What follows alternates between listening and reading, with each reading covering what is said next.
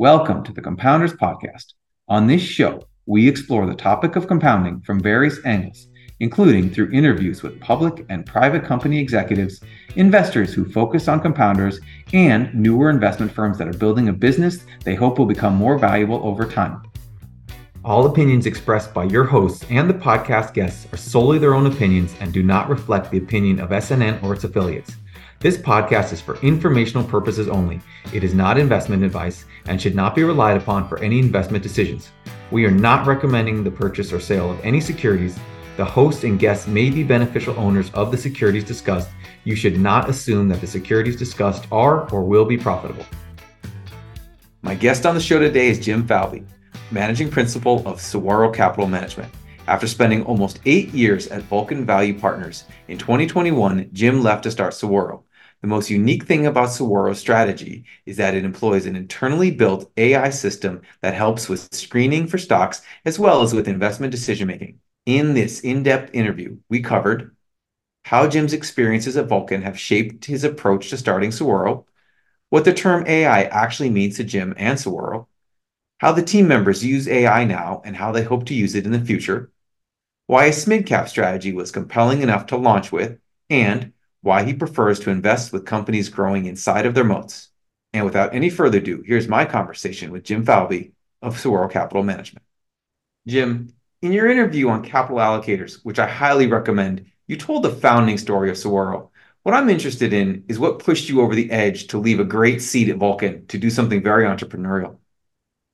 Well, that's an interesting question and one that I might flip on its head a little bit. I, I have a lot of people that are like, why did you leave? And I think the more appropriate question might be why I stayed as long as I did.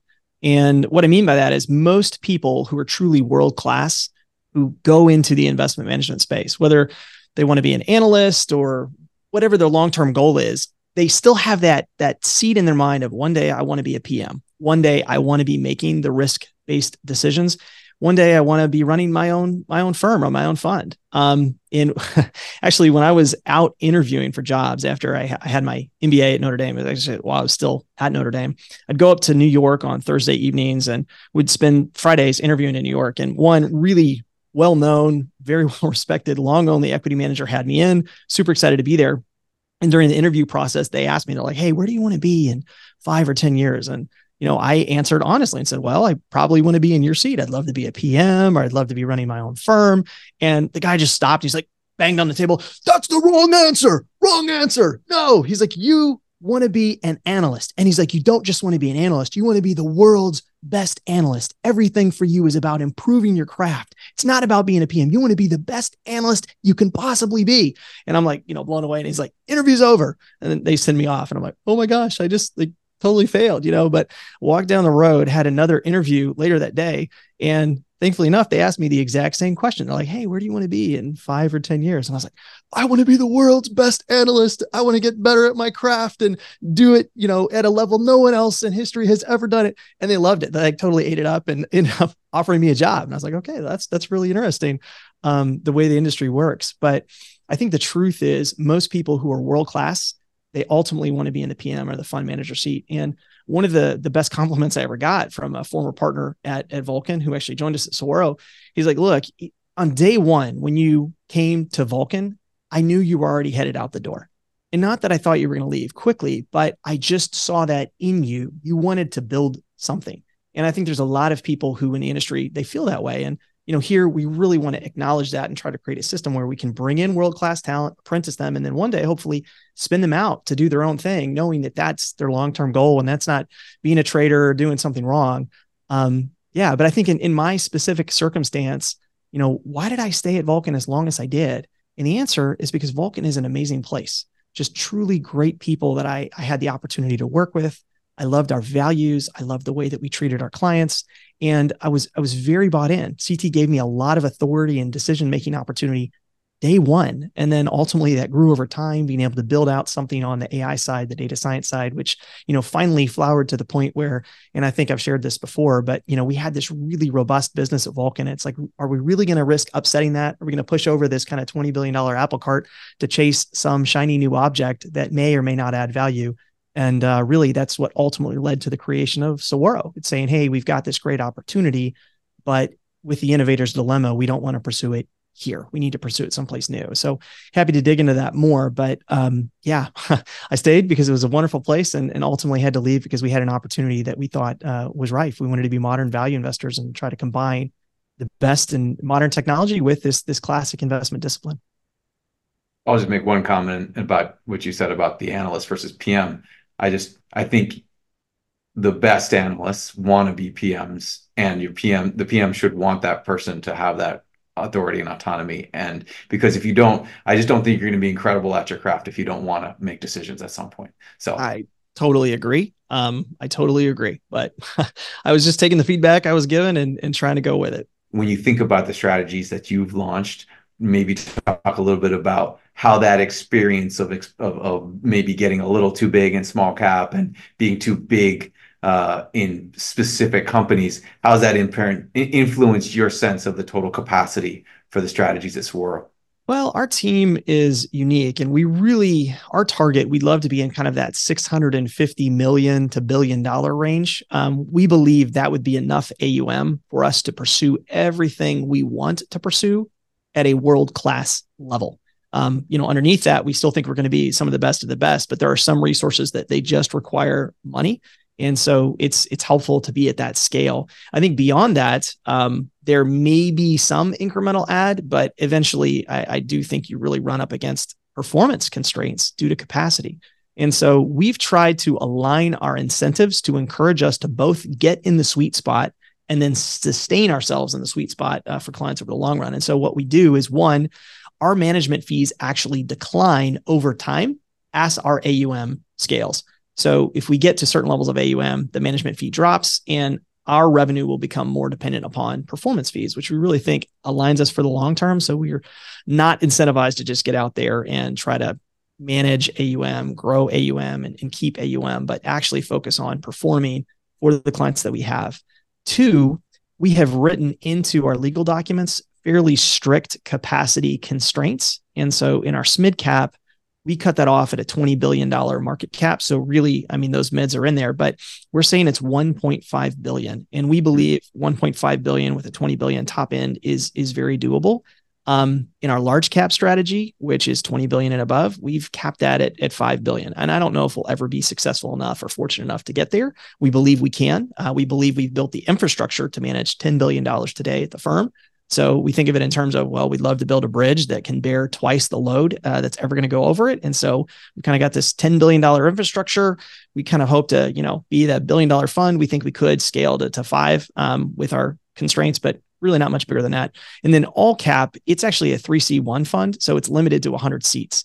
So while the strategy could do 3.5 and maybe we have an SMA or something outside which we'd count towards that 3.5 I think the likelihood of hitting that is lower just because the number of seats is is lower and that's where a lot of our friends and family and internal employees have invested money and so we've already got a lot of those seats used up internally. So we'll see um, but we think we're properly structured for where we want to be and what we want to achieve. I love that alignment, especially when it comes to the uh, management fees declining as AUM rises one thing that I found in my experience uh, working a long only fund uh, is that uh, allocators in the long only space versus the two and twenty space weren't really as comfortable with performance fees and dealing with performance fees. How have you found receptivity? I mean, alignment's great, but how have you found the receptivity within you know the traditional long only allocator community to embracing performance fees?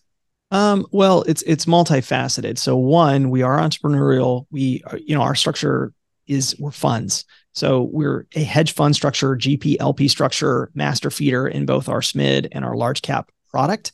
Um, so we can have side letters. And what we've communicated is we're happy if you want just a straight management fee, we will do that. We don't believe it's the best possible alignment.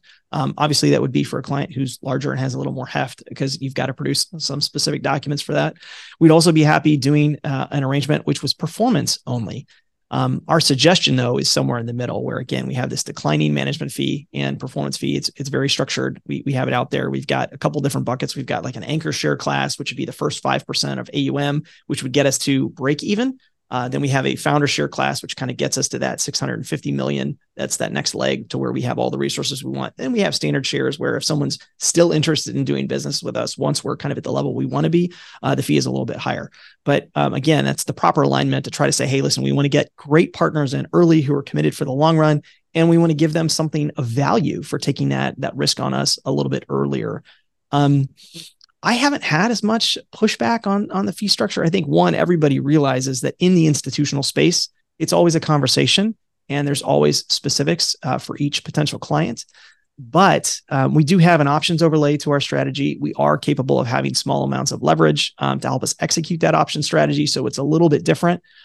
We believe, given our concentration, our ultra long term time horizon, and those other features, that uh, a performance fee does make sense, especially given the structure. And so we I think people have been very intrigued by the fee structure. It hasn't been something where people are like, oh no, you should just charge a straight um, straight management fee. Yeah, that's great to hear. So let's dig into the concept of differentiation. And so what I think is different about Saguaro versus just about every other value investor is the use of technology, particularly AI. That acronym, along with the concept of machine learning, gets thrown around a lot. From a practical standpoint, what is integrating AI actually mean to you and to Saguaro? Uh, well, first and foremost, I think this this question probably takes longer than five minutes uh, to really answer in a thorough way. Uh, and I'll tell anyone who's interested for more. We published a primer last quarter where we took everything we've learned over the last 10 years and we tried to put it together in that primer in a way that is approachable for anyone, even if you don't have experience in data science. So we talk about our journey from absolute zero to where we are today. We talk about all of the resources that we've used. We talk about here are the basic tools that you need. Here's where we think things are going over the next 10 years. Here's how you can tell the difference between real AI and something that's just marketing spin. Um, so we think it's incredibly useful. I encourage you to go check it out. Our website is uh.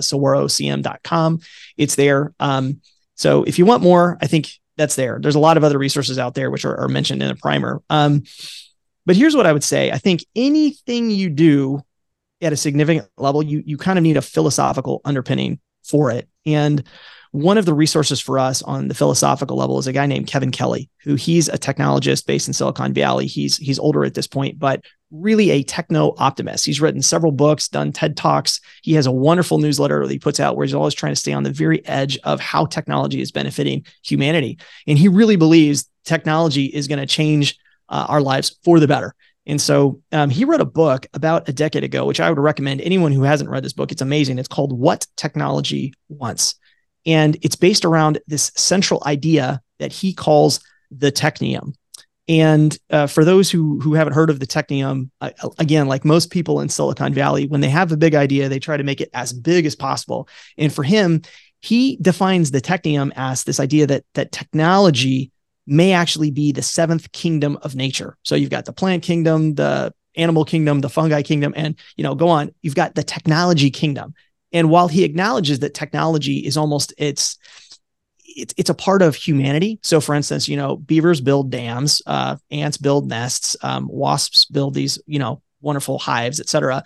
They technology is kind of like humanity, like we build these tools, et cetera. But he said that technology has evolved to a point where it's it's taken on a life of its own. So, if you look at technological development over the last 200 years, it's almost like humanity knows what the next step in technology needs to be, or technology is driving its own evolution. And, and what I mean by that is, you know, it wasn't just Thomas Edison trying to develop the light bulb. There were actually five or six people trying to develop it at the same time. He just won the race. Or Alexander Graham Bell invented the telephone, but he did it kind of at the same time as as other people. And so it's this real interesting thing where you always have multiple teams, multiple places around the the, the, the globe working on that next step in technology. And so one, technology is not going to stop its own evolution. I mean, barring, of course, some kind of catastrophe, asteroid slamming into the planet or World War III or something like that. But it's just going to keep pushing. And number two is this idea that, and everyone is aware of this, technology is on an exponential growth curve. So it's not linear. And the mistake that a lot of humans make is we think, okay, well, I've been alive for 30 years. Here's how technology has developed since I was born until today. And so I think technology is going to increase the same amount from the time I'm 30 till I'm 60. And that's incorrect technology is exponential. And so the growth that you're going to get in the second half of your life, the change that you're going to experience is much, much bigger than the change you experienced when you were young. And this is why a lot of people who are, you know, elderly, they come back and they say, man, technology, I just can't keep up with it. And the reason is the rate of change is so much higher than it was in their formative years.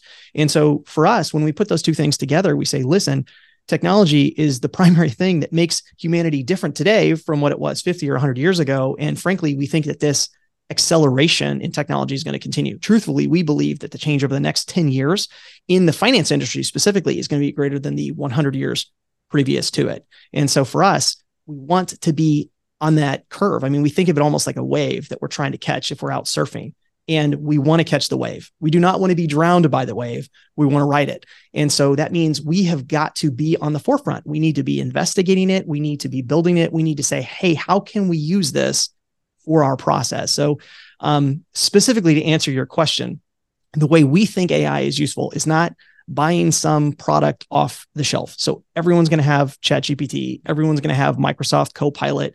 You know, a few years ago, everybody had Google search and anything that's AI at scale, everyone's going to have. And so the question is, what makes you unique? You know, right? One investment firm having Excel does not make them better than some other firm that has Excel. Everybody has the same tool.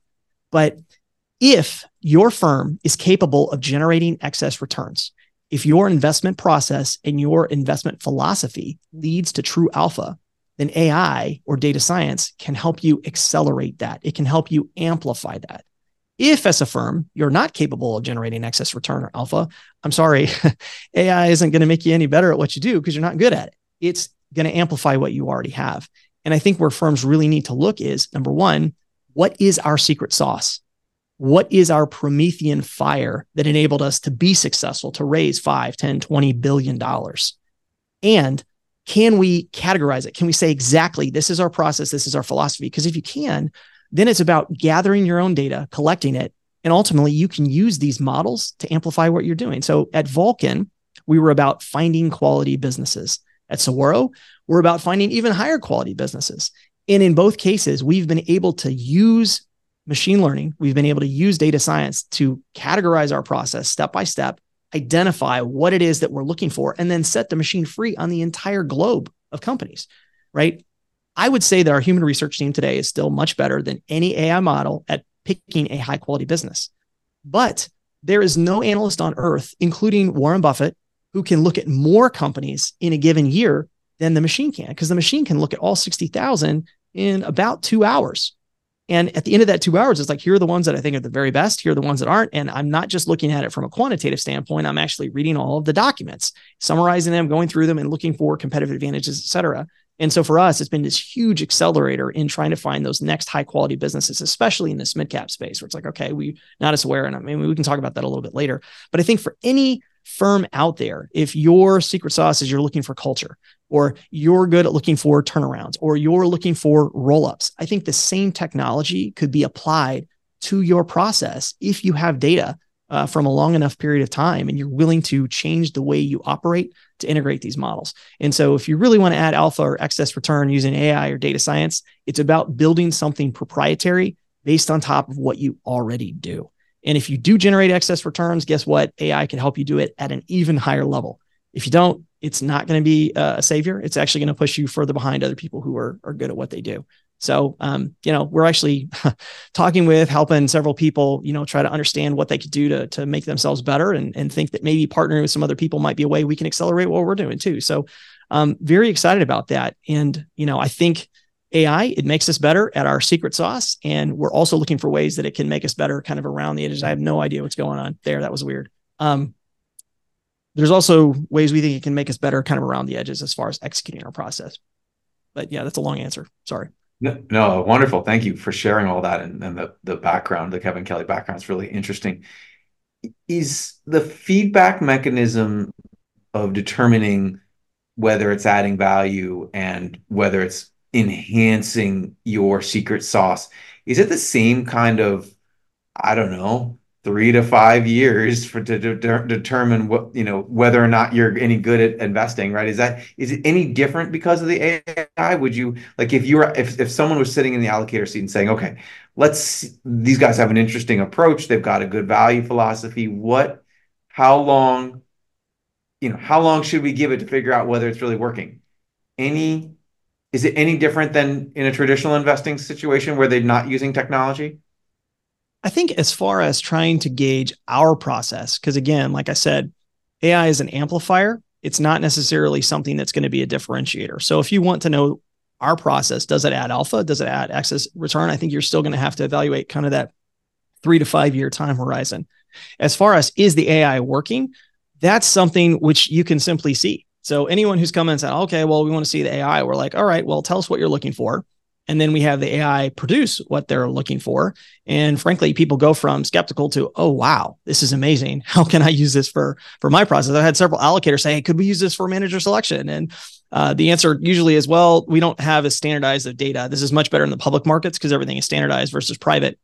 You could do it in the private markets. You could probably do it in the manager selection area, but it would take a very long time um, you know creating the database so to speak. So for us when we did this at vulcan the first three years were really about standardizing the data getting it ready and uh, the same thing here. I mean while we're able to do it faster today because most of the data providers like capiq or factset et cetera all have apis and everything is a lot more standardized you still have to clean it, it takes time. But you know if you're operating in a private space where you're going to have to web scrape all the data that's going to take a long time to do. Um, and then standardizing it is going to be a huge pain. It, it would be possible but it'd be very expensive. So, but again, anybody who sees the output you can you can tell quality. So our research team knows that it's working because we know what we're looking for.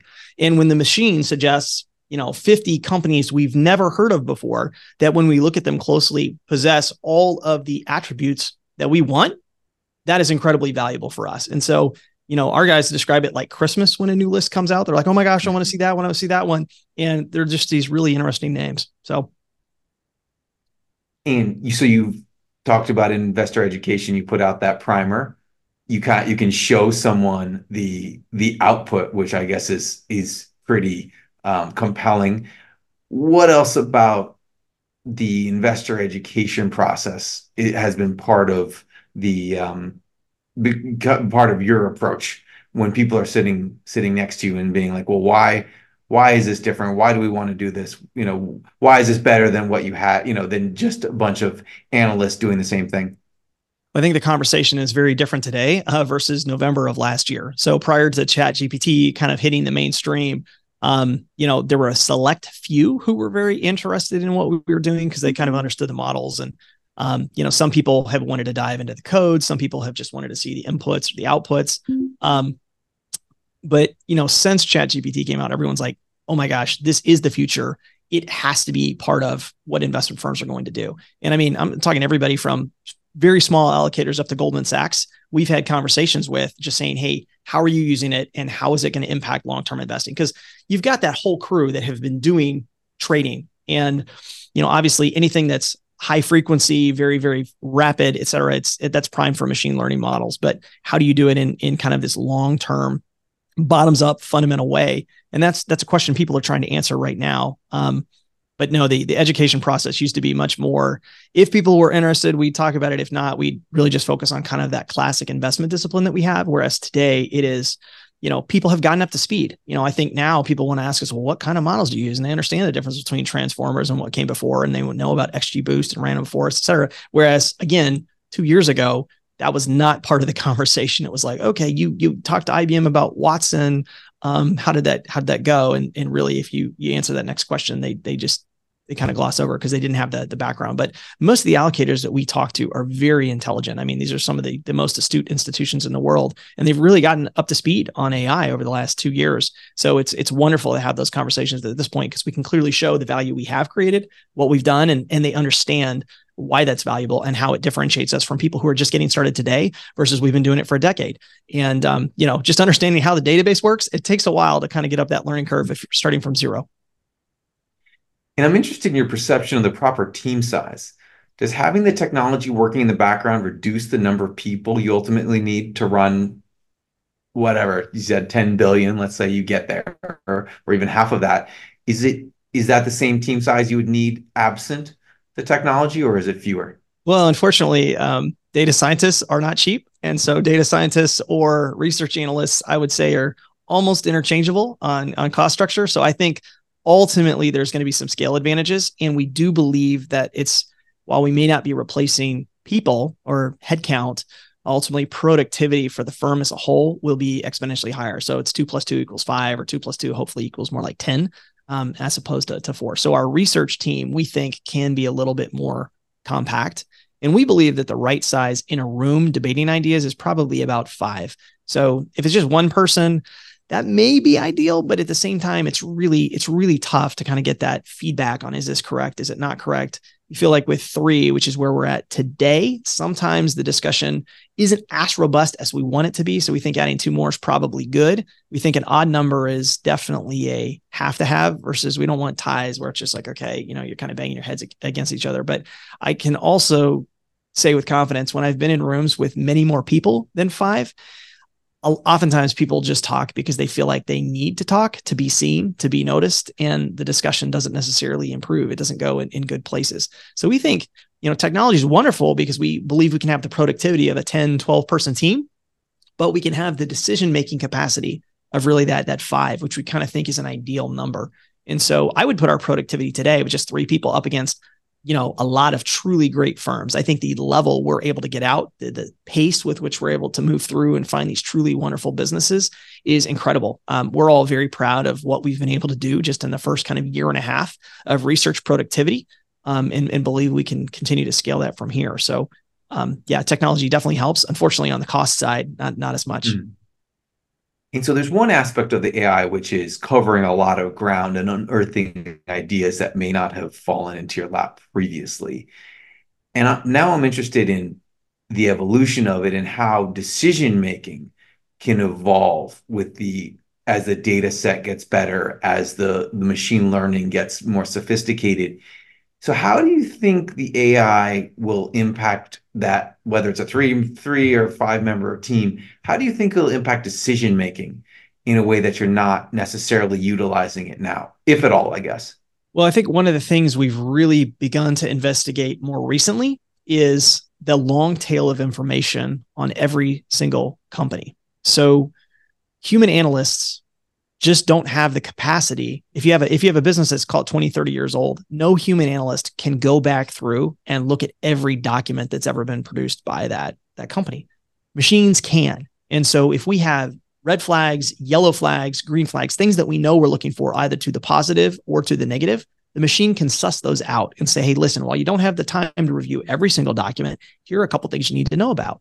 Two, it can create histories or summaries of these companies over the very long run. So most analysts will tell you if there is a book that's been written about a firm and you can really trace its evolution over time and understand the story, it really helps you understand why they're positioned the way that they are today. And by looking at their past development, it gives you maybe a better insight. I mean, you're still going to be wrong trying to predict the future, but it gives you better insight about where they might be able to go uh, going forward. And so for us, we can do that right now. We can take every document the company's ever produced and we can, number one, anytime, anything. So right now, anything that a company releases, we get a summarization of that one time per day. So anything on one of our kind of watch lists, which we call the SCM 100 list, anytime there's a conference presentation, anytime they put out an earnings report, anything, you know, we're going to get a summarization on that exactly the way that we would want it. So here's the general numbers. Here's what's happening to their competitive advantages. Are they getting stronger or weaker? Here's, you know, things we should be aware of that, um, all that stuff. And it comes in, it's really incredibly helpful.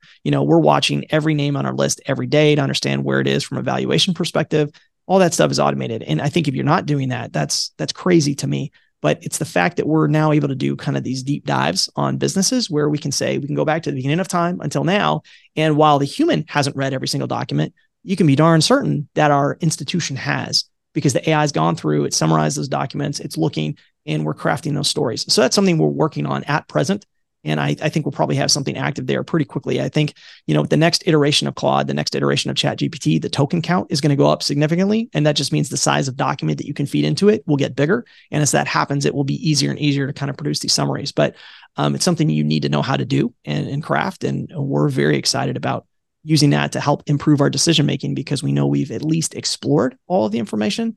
We may not have seen it with our own eyes, but it's not like it was completely um, left untouched. So that's helpful. I think two, you know, doing a pre-mortem, post-mortem, very helpful. Pre-mortem, just idea generation. Post-mortem, we record all of our research meetings. And obviously, when we go back and we want to understand why we got something right or why we got something wrong, we have that raw data But the other nice thing is, again, the machine can summarize, the machine can tell us who had what viewpoint, when, the mm-hmm. date, um, kind of what their general arguments were, et cetera. And so it really helps us summarize all of this past data we've created internally um, very quickly. So just having that underlying data is what gives the edge. It's not necessarily the tools, but I can't tell you how many firms I've talked to and they don't capture their own data, which I really don't understand. If you want to improve at what you do, you've got to observe what you do so you understand where you're weak, where you're strong, and, and you can improve that decision making. So for us, we believe that you know, having that real feedback where it's objective. Cause I mean, I'll tell you, there's been a couple times where we've disagreed on something and, you know, something maybe didn't go exactly right. And one person will say, well, I was against that idea. I said we should never do that. And we're like, okay, well, let's go back and watch the tape. And we go back and we watch the tape. And it's like, that person's like, this is the greatest idea we've ever had. We need to, to, to go big on it. And they're like, okay, okay, well, I was wrong then and I'm right now. But at least um, they can't hide what they actually said. And so, um, you know, very, very thankful for technology. Yeah, I love the recording decisions. It's one of you know one of the things that my prior firm that I was my favorite in terms of that you know r- r- that hindsight bias not creeping into the future decision making. So let's dig in a little bit to the strategies. So you decided to have three strategies when you launched, as opposed to focusing on one and getting it right, kind of immediately out of the gate. What what was the rationale there for starting with three? Well, one, we really view it as one strategy, one philosophy, one process, one team. So it's not that differentiated. I mean, it's 20 billion and below is in SMID cap, 20 billion and above is large cap, and then all cap is the best of both worlds. But um, it's really just not that differentiated. So even if we hadn't launched our large cap strategy, we're still looking at all the same large cap names for all cap. And you know, even if we hadn't launched mid cap, we're still looking at all the large caps and all the mid caps for all cap. So uh, we don't really view it as a huge extra lift. And our portfolios are ultra low turnover, so we're tracking well below twenty percent at this point. We don't do a lot besides writing options um, in the actual portfolios. I mean, we're trying to find the best businesses on earth. We then wait for that once in a decade type opportunity when they really get discounted to add them. And then we want to hold them as long as possible and allow them to compound and do their thing. And so it really gives us the time and the flexibility to get out there and look for those incremental ideas, to learn, to get up to speed on industries and to follow development changes, et cetera. So, um, you know, we didn't really view it as hugely negative from a workload perspective. I think when I was starting out, I, I really wanted to just, I'm just, just all cap. That's all I wanted to do. One fun, be, be focused. But, um, you know, as we're going to market, you you have your ideal of what you would do if you're managing money mm-hmm. by yourself in a room, and then you also have what is the market asking for.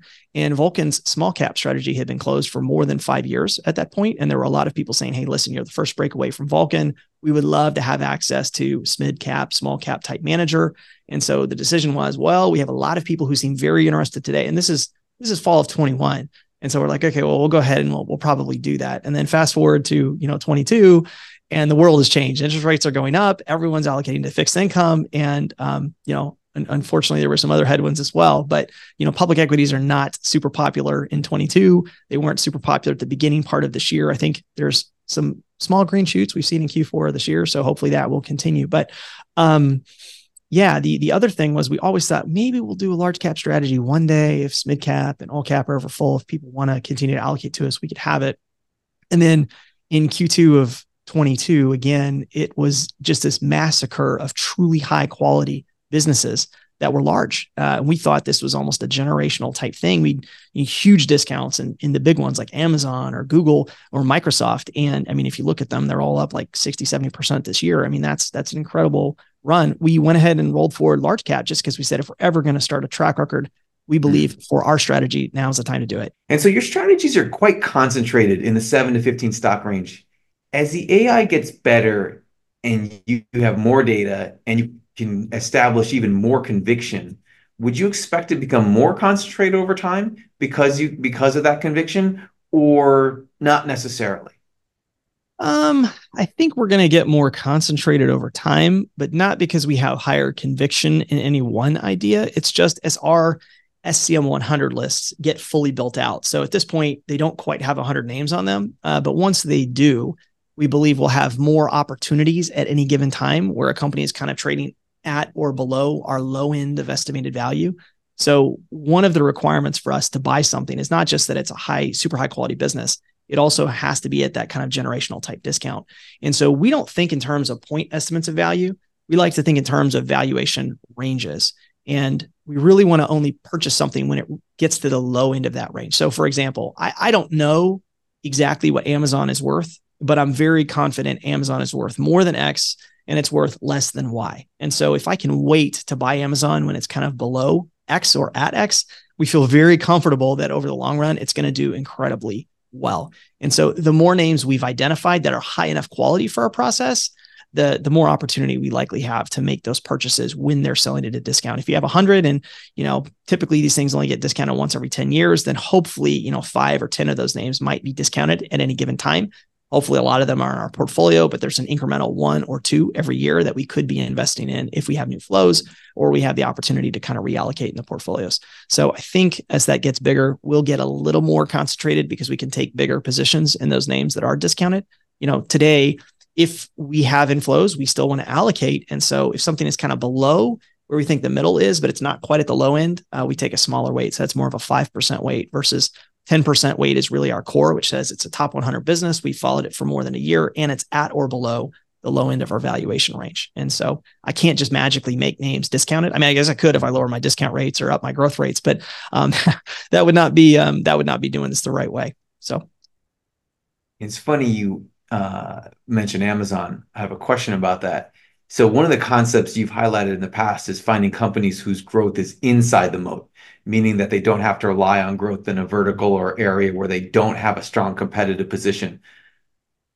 But you've invested in Amazon, right? Which AWS was in a, a tangential business, but not, you know, selling books. So I'm interested in how you square those two things about uh, focusing on businesses that kind of have one core strategy, one core product that they can grow versus, you know, trying to invest in companies that have the capacity to have a second act.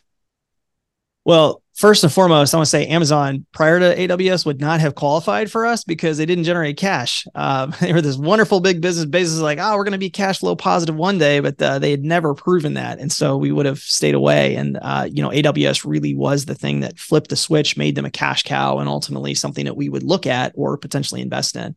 Um, you know, and I, and I think this is a great question because the prototypical company we talk about to describe this concept of growth inside the moat is Visa or Mastercard, where they've grown for decades just by riding on the payment, uh, you know, super cycle, and that should continue for another 30, 40 years as people shift away from cash to more electronic payments.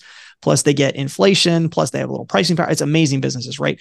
But there are other companies that actually are a collection of multiple of those. So I mean, you can think of like S&P Global, which may be my favorite business in the world. They have their their ratings business on the bond side, which, you know, again, it's a government granted monopoly, but there's only two of them. Um, you know, S&P and, and Moody's, you've got Fitch kind of way off in third place, but they've got this incredible ratings business where again, they also get inflation, they also get a little bit of pricing power. And as the complexity of, of you know, bonds gets higher and higher some of these other credit products, you know they get to charge more. Um, it's just such a great little business but they also have an indices business. They also have platts which is the pricing of global commodities. So if you're trying to land a plane in japan you access platts to know what the cost of the jet fuel should be and it's a trusted third party. Wonderful business. They bought ihs markit which is one of the you know testing inspection certification companies also a top one. I mean just some incredible collection. And so it doesn't have to be one product that where the growth is inside the moat but for any business line that we're really going to ascribe value to, we want to see that that growth is inside the moat, right? I mean, it's the same thing with Microsoft. They have Office and LinkedIn and Windows and their ERP and CRM stuff. They've got SQL Server. They've even got their their gaming uh, platform, which is now so much better with with Blizzard and Activision. And so these are tremendous companies where we would value each one of those segments as having the same type of um, you know growth inside the moat that we're really looking for. I think the big question is just when a company is looking for new growth and it starts something new where it isn't at that level yet. So, you know, you mentioned AWS and, let's go back to Amazon. Let's assume that at the beginning, the core business had qualified. We probably would not have ascribed a lot of value to uh, AWS. I mean, another company in our portfolio is Teradyne, where they they produce, you know, the testing equipment that goes at the end of the fabrication of chips. So they can do wafer testing, but they can also do like the complete, you know, once the packaging is done, you can check to make sure that these chips are functioning the way they're supposed to once they've been fully manufactured. And that's a phenomenal business.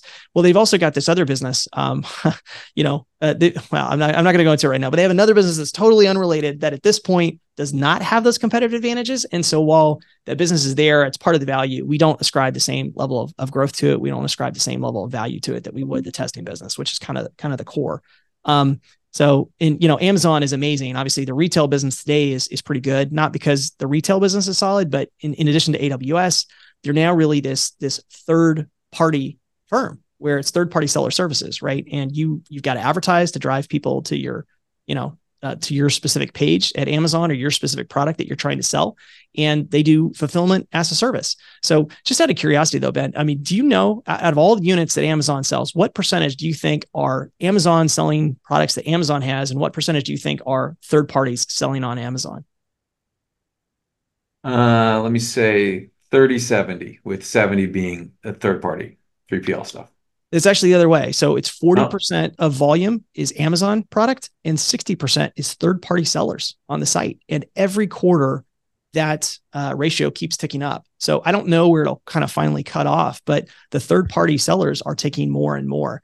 And it's really incredible because Amazon, you know, people a couple years ago, they talked about Amazon as retail and AWS. And recently, in the last, call it three, four years, maybe people are saying, okay, well, they're retail, AWS, and advertising because all these people are, you know, paying for advertising.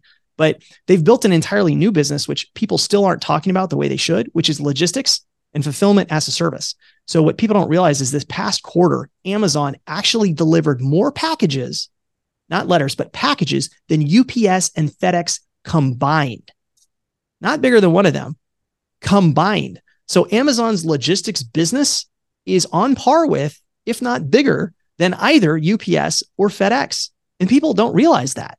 And this third party seller services thing is huge. It's really fulfillment as a service. So, what I do is I find a product I want to sell, I figure out how I want to position myself in the market. And if I can get the manufacturer to send that product to Amazon, they do everything else.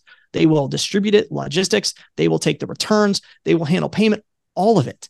And so it's really that they're just saying, hey, listen, we've built this incredible platform and now we can empower anybody to use it. And obviously we can charge for it on the advertising side, but also on the fulfillment side. And so, you know, again, wonderful business.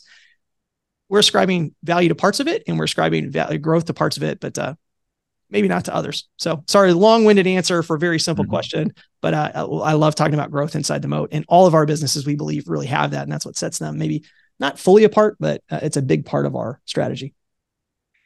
And when I think about the technology that you're using and the fact that the machine is kind of out there looking for things, including changes in industries, and I think you would have a you'd have an advantage when it comes to both inflection points, or I guess inflection points, both positive and negative at companies.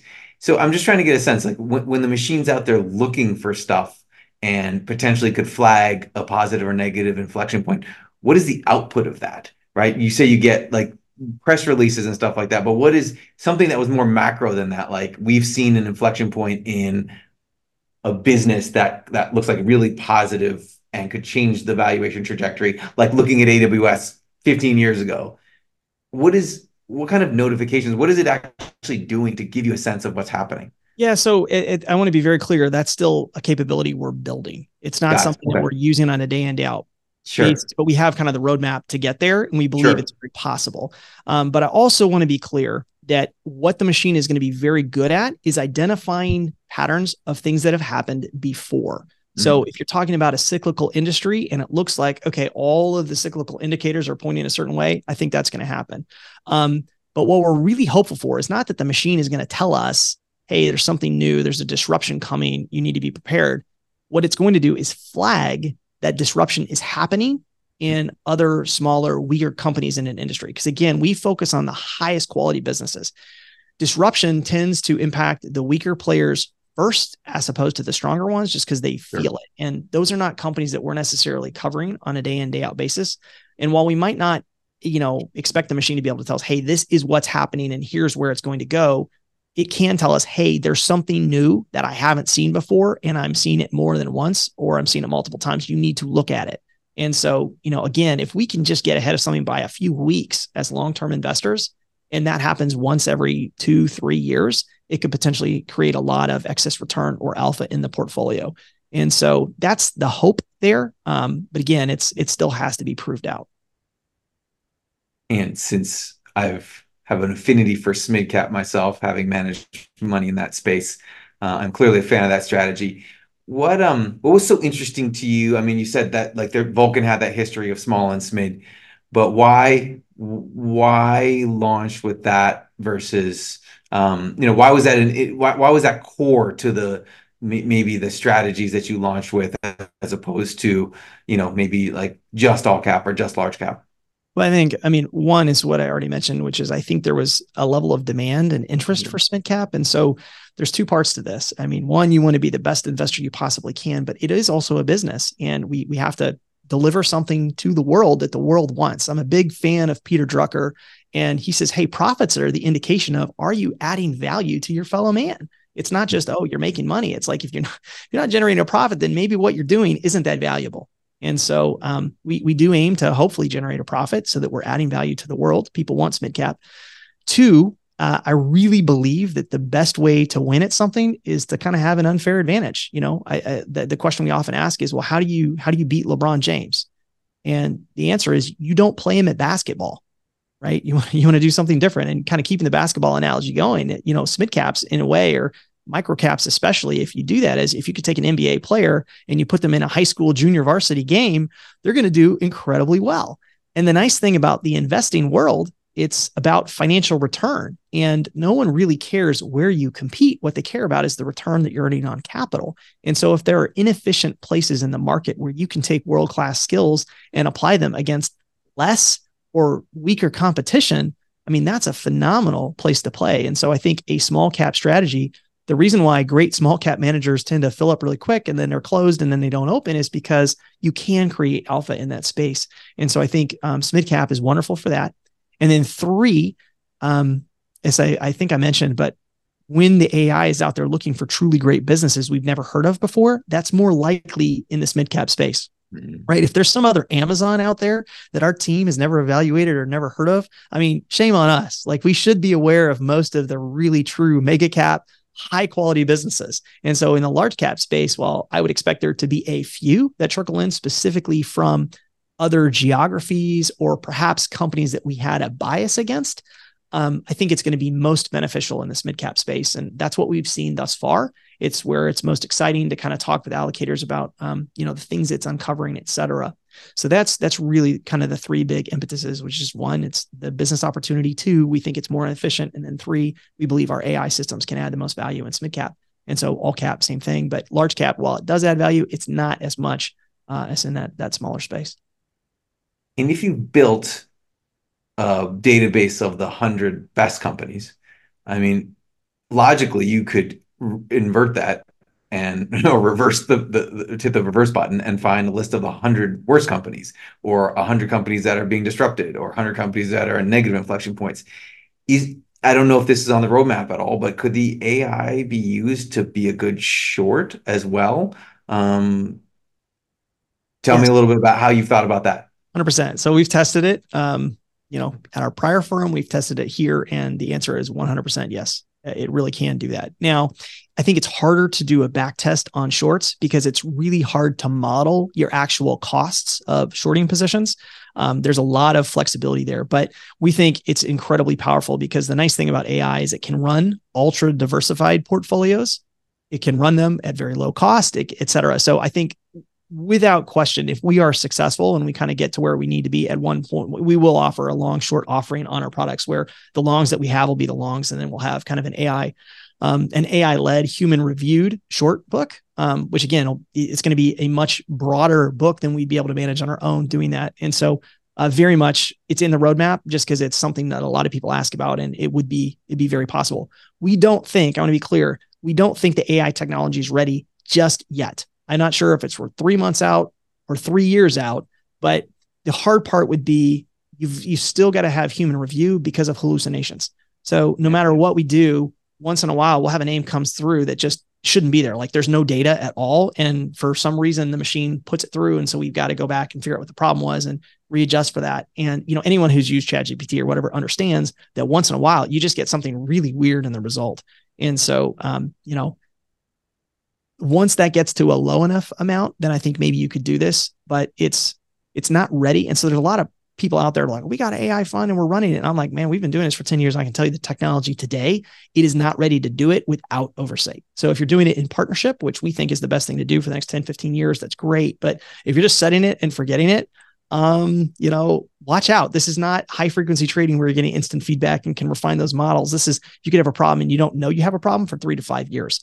And so, uh, yeah, we're we're a little hesitant to launch that just yet, but it's it's something we're investigating. It's definitely on the roadmap talked about technology a lot. I, I want to make sure we address culture and people in this podcast because this this is an investment firm and it's very people driven. So you, you, tell this amazing story of how you connected with uh, Paul Black of WCM, a firm that has raised billions of dollars in assets in recent years, and now Paul's on your board. What does he bring to the table, and what have you learned from Paul about his experiences at WCM? Um, Oh, I mean, Paul's amazing, and I'm so thankful for him. I'm so thankful for our whole board. Um, you know, what I would say is a lot of people look at the success that WCM has had, and what they don't realize is the history of that firm. So that company has been around for you know decades. Uh, I met Paul back in the early '90s as a teenager, uh, which I think I, I shared in, in the story you're referencing. But you know, WCM from that point when I met them uh, had kind of a first successful run where I think they got to one to two billion in AUM. I could be off; they they may have been a little higher than that, but then they hit a real rough patch where they collapsed from that point to you know I think it was in the four to six hundred million dollar range. It might have been lower. I, uh, again, I didn't look at their numbers prior to this, so I I don't know the actual ones, but you know they were having hard conversations about do we need to shut funds down? Do we need to let people go? and they they had to go through this terribly difficult refining process before they kind of found what their secret sauce was which was really both you know one identifying great cultures and two their perfect niche was kind of international growth and when they found that they've kind of grown into the WCM that we know and love and respect today but um, the wonderful thing about talking with Paul the thing he's helped me with is realizing one it's not the good times that produce the world class culture the thing that you want to be a part of. It's the hard times.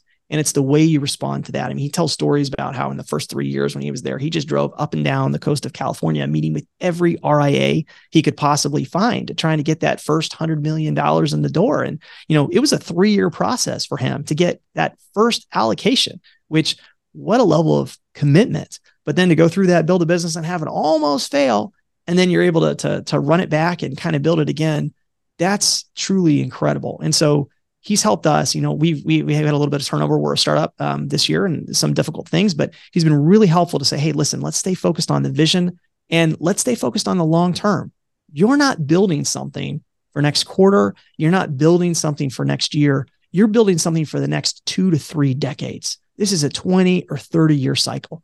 And while you're feeling that volatility right now, mm-hmm. if we stay focused on the long run and you zoom back out you realize that the, the near term volatility, it's going to be inconsequential. It just doesn't matter. What matters is where you're going in the long run. And so that's been really helpful for the team, really helpful for me, and just so thankful for that perspective. And you know, I want to be clear, it's it's it's Paul. We also had some great conversations with Mike Trigg. And so I just want to want to call him out as well and, and really thankful for their input and support. And I know you have like five pillars or main values that you want to try to instill into your team we don't have time to go through all of them in depth, but uh, maybe you can mention them and then talk about which one you think is the hardest to get right. That's easy. So, uh, you know, our five values, the, the ones we talk about, we've got build trust, which I think is very kind of self explanatory. We want to do what we say, we want to say what we do. Um, we want to pursue joy, uh, which, you know, means we want to do something that's more than just a job, but it's, it, it, we spend so much time here. We want to be happy as well. We want to act courageously, both in executing our investment process, but also the way that we live our lives, kind of in general. Um, we want to be, you know, we say great isn't good enough. So it's this idea of continuous improvement, which I think most of your listeners and anyone in this field, they're probably very big into continuous improvement. How do we get better tomorrow than we are today? And then uh, finally, it's it's live generously. So how do we give back? And you know, one of the things our firm does, we we say that 10% of our profits are going to be uh, contributed to charity. And so that was kind of a, a, big lift with our initial investors on the LLC side, but they um, they finally agreed. And so we're going to give 10% of our profits kind of forever to charity, which is huge. And then we really try to give back as individuals, et cetera. But the hardest thing for us really is the is the pursue joy one, which you think wouldn't be that tough, but you really get these these radical extremes uh, amongst high performers. You've got some people who in college, let's say, just to describe it as a college student, you've got those people that you know they're really into Greek life. And so while they're very intelligent, maybe their grades weren't quite what they could have been because they just they loved living life to the full. And so you've got some people like that in the work work world who are like, I'm going to do a great job, but I also want to just be really, you know, excited and do all the fun stuff. And they want to, you know, pursue joy all the time. And then you've got those other people who, you know, they were already making a 4.0, but they still want to go to the library and study for another five hours. And they don't ever want to do anything fun because they're so worried about like, you know, always being perfect at, at all of it. And so in firms like ours, you get both extremes. And mm-hmm. how do you manage those two extremes to say, hey, listen, as a culture, we want to pursue joy. And while we're going to work incredibly hard, we're going to be very good at what we do. We also want to make sure that we're balanced. This is a marathon, again, 20, 30 years, not one, not two. And if we're burning ourselves out, working 80 to 100 hours focused with no joy and no release, like that's a problem. And so it's how do we build a great culture? Well, we have fun together. How do we, you know, make it through the hard times? Well, we've built uh, trust via doing things in common that's more than just investing and more than just executing. And so, really trying to get that balance right. Um, that's been a challenge. And I'm not going to say we've arrived, uh, but we're on the journey. And, and hopefully, we have something very valuable in a few years we can share with others. Well, I'm not going to ask you about what you expect the firm to look like in 20 years because that seems like outside of the uh, you know for you know any kind of clear vision in terms of predictability. But I'm I do care, and I you know I, am always very interested in what success would look like and does look like for people. So if we're having this conversation in seven years, what would success look like to you? Well, I think the two easy ones to cross off are one, we're still here having this conversation in seven years. Um, I think investment firms, the the, the failure rate's pretty high. Uh, we think we have something that's different. Um, you know, the, the world does not need another asset manager. There's there's too mm-hmm. many of them. There's more asset managers than there are stocks. So we're trying to add something of value above and beyond that. And we think we're doing that from the AI side. We think we're doing that from our values. We think we're doing that from how we recruit people and ultimately want to do something with them. Um, so one, we're here. Two, we've really amplified the impact of our client partners. So I think as an investment management firm, you're judged on your investment performance. And on a net basis after fees, we're hopeful that we've created more value than the index. And if we haven't, uh, uh, seven years from now, then we probably shouldn't exist. We should probably go do something else with our lives because we're not creating value. And then finally, and I think most importantly for us, the way I would define success is, as I've mentioned, we want to bring great people in, world class, train them up, apprentice them. And then ultimately, if they have a vision to go do something, we want to get behind them and, and help them do that. And so, what that would probably look like for us is having our first breakaway or our first spin out or our first tiger cub or ever, however you want to call it. Like seven years may be a little tight. I'm not sure we're going to be able to do it in that that period of time. But if we have someone truly great, world class, come in and they're ready, and we're we've been successful enough, I'd love to at least say we're in the process of contemplating what that might look like. And again, we think that's the way we're going to get the best and the brightest for the longest is if we take someone they're amazing and we spin them out and they have success. I think anyone else in the industry who they're really great, they're going to look at us as an ideal landing place, somewhere they want to be because that's the journey they want to take and we're acknowledging that that's reality and that we want to support that as opposed to say, "Hey, no, you you know, leaving is is wrong and leaving is is something negative." So so we want to close because we've talked about a lot of things. I want to close with a couple questions about the investment opportunity that you guys are pursuing. And so we have a list of 100 best stocks and 100 best companies in the world that you follow. Maybe given your history at Vulcan and what you've seen at the first few years at Saguaro, what is the reason why one of these incredible companies would trade you know, kind of at the lower end or below the lower end of your sense of intrinsic value? Like what has to happen for something to be actionable for you? And what are the, you know, kind of the external causes that get you there? I mean, it's so idiosyncratic uh, for each business. So for something to get to the low end of the valuation uh, valuation range, one, it could be the market in general. And I would make the argument that as passive becomes a larger and larger part of kind of the total allocations out there, um, you're going to see more volatility. And I think, you know, I think that's that's been exhibited. But the truth is, like, you don't have the counterparties out there. If Vanguard or BlackRock or somebody else gets major redemptions, there is no counterparty that can take you know, even 50 basis points of Vanguard redeeming in their largest S&P 500 type funds. And that would be, I mean, I think we're setting ourselves up next time there's kind of a major drawdown. I think it's going to be worse than anybody's anticipating in the short run just because the liquidity isn't there. You do not have a counterparty uh, to be able to take the, that level of AUM. So uh, that I mean that could happen. I'm sorry, that's that's probably not what you're asking about, but it could happen. Mm-hmm. Um, I think the the other reasons are totally idiosyncratic. So the reasons why Meta got discounted last year are totally different from the reasons why we think Dollar General is discounted right now, right? Like I mean, Meta last year, people like, okay, you know, people advertisers are fleeing. Zuckerberg is spending too much money on the metaverse, not focused on the the core business, and the regulatory risk is so high. And we looked at it, we're like, well, the users uh, are using Facebook more than ever, and they're spending more time. There's more eyeballs, and we think the advertising thing was just kind of overblown in COVID, and now it's it's kind of settling back in the normal curve. And so we bought it, and lo and, lo and behold, it, it went crazy, which was was great. You know, Dollar General today, it's oh, everyone's terrified of Temu, and they've had some bad press. I mean, I think they were on John Oliver tonight, like two weeks ago. Um, and then, you know, it's just their target market has really been squeezed as the cost of energy and the cost of housing has gone up. Maybe that's going to come back the other way. That would be great.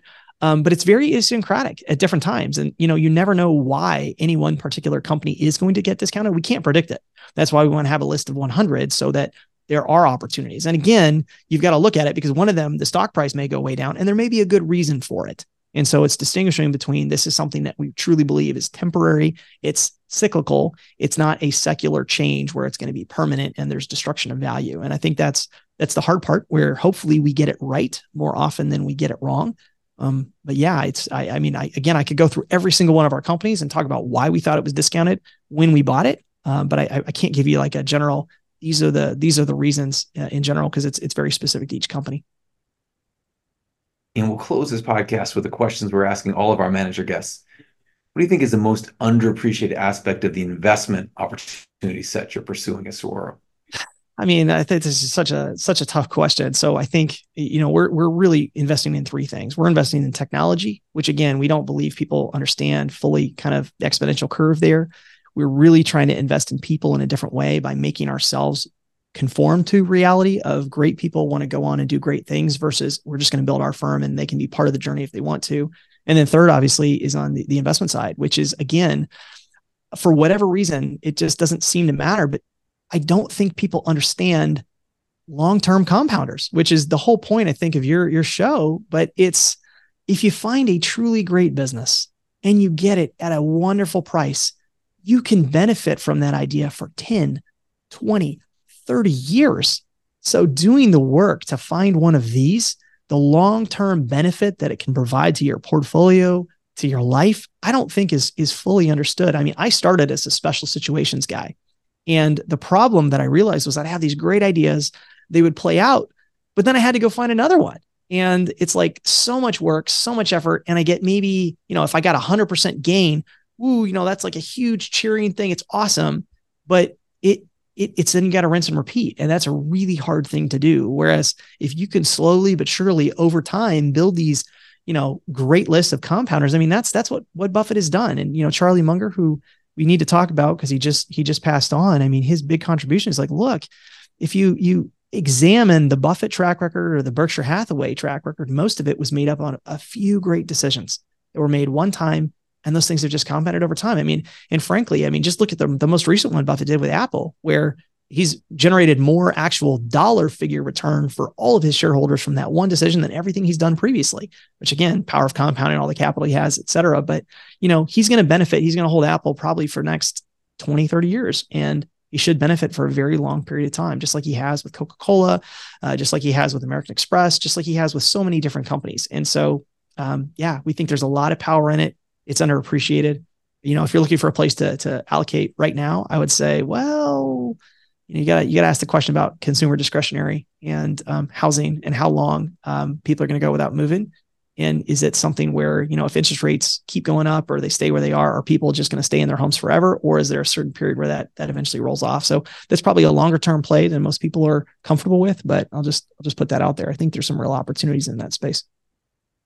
Well, this is incredible. Thank you, uh, Jim, for talking about giving us a masterclass on how to think about AI, how it's actually used within your process, um, and then you know layering in the depth of research you do on your own companies. I mean, it's just the the quantitative plus the qualitative plus the technology is just an it's a really interesting mix.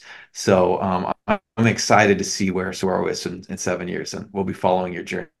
Thanks for being on Compounders. Ben, thank you so much for the time. And again, um, always happy to, to discuss with people out there, either on the allocator side, other investment managers. We very much believe in partnerships, conversations. We believe relationships can compound as well. So we're always looking to build them.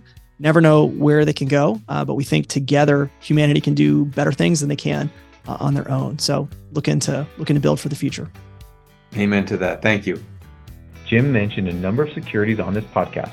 The only company I own is Berkshire Hathaway.